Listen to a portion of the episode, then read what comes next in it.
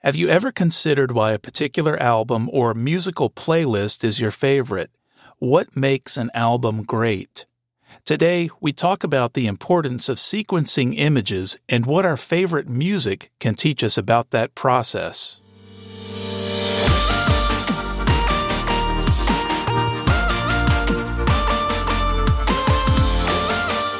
Hello, and welcome to Photo 365. My name is Andrew Hayworth.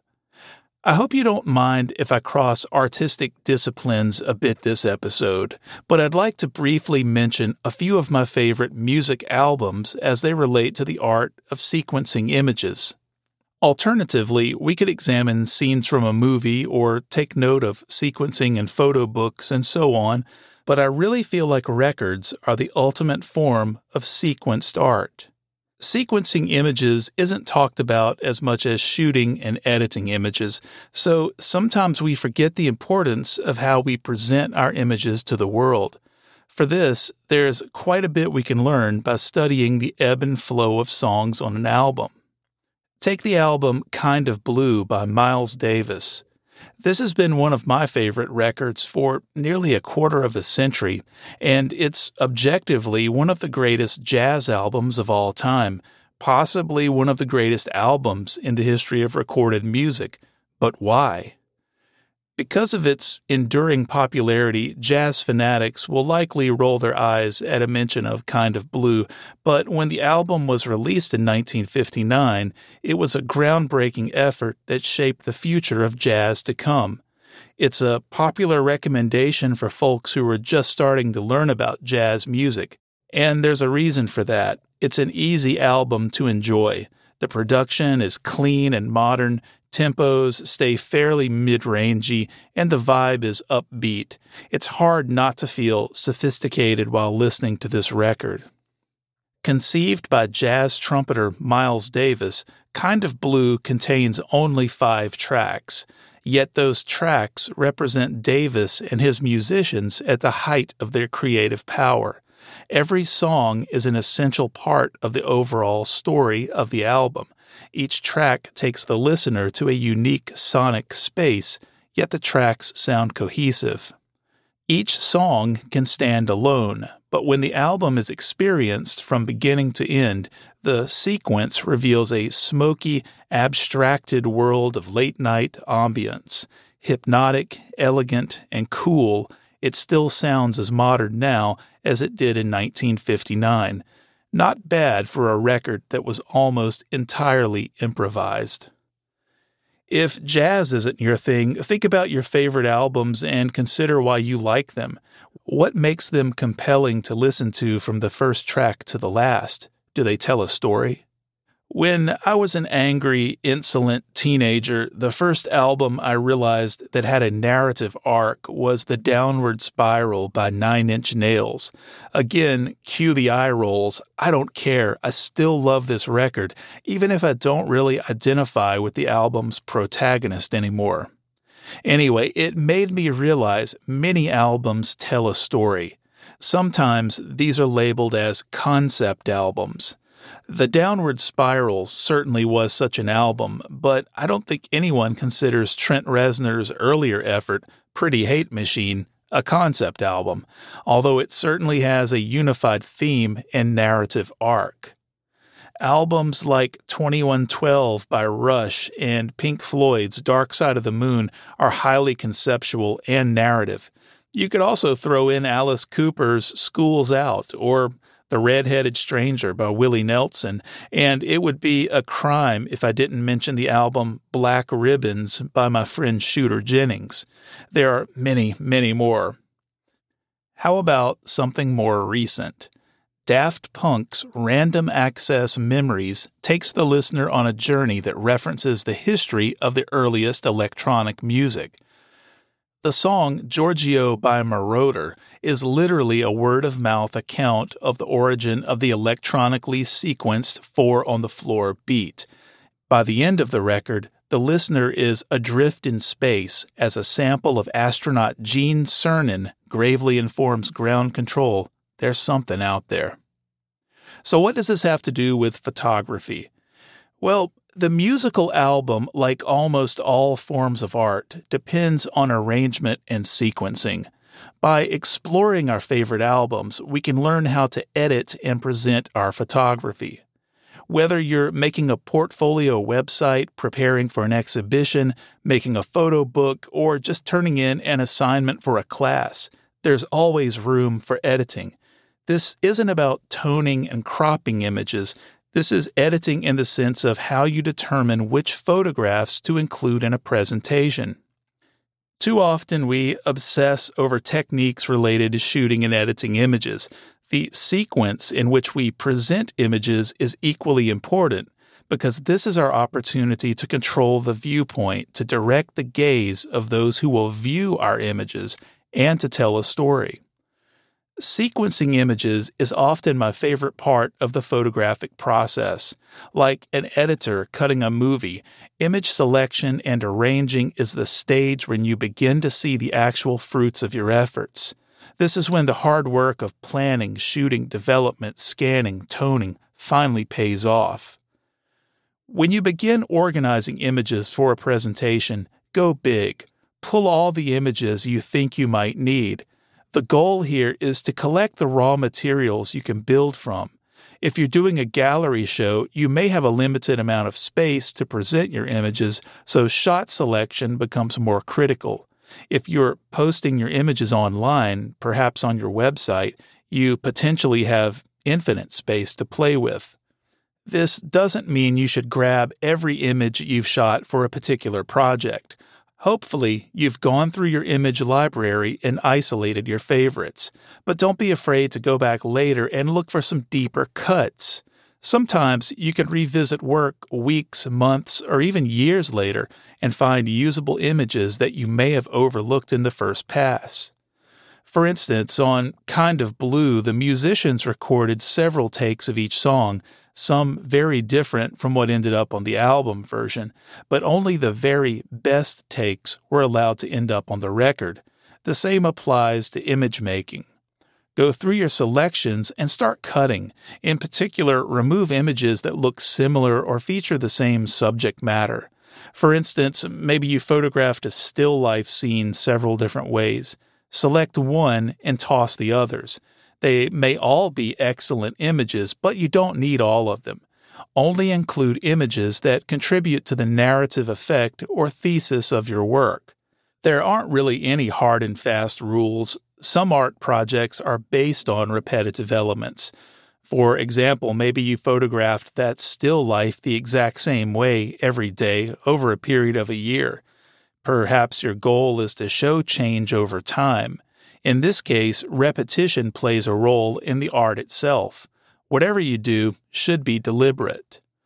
Take your remaining images and organize them to work together.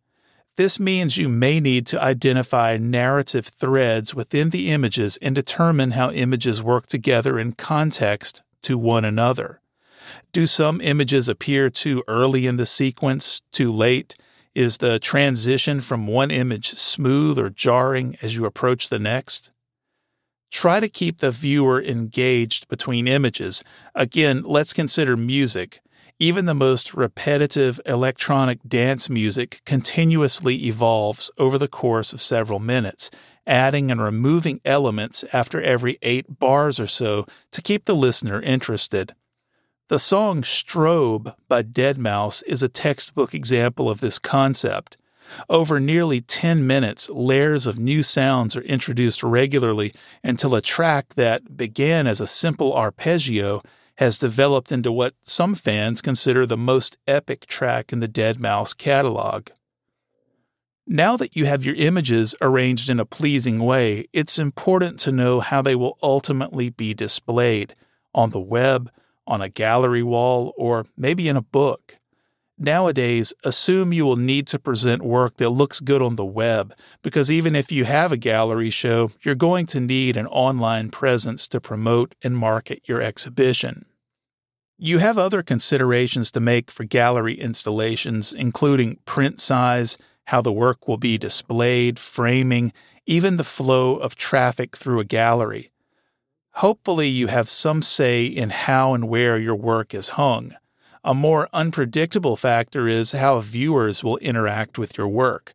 Will they stand back and observe from afar, or will they get up close and personal seeking details?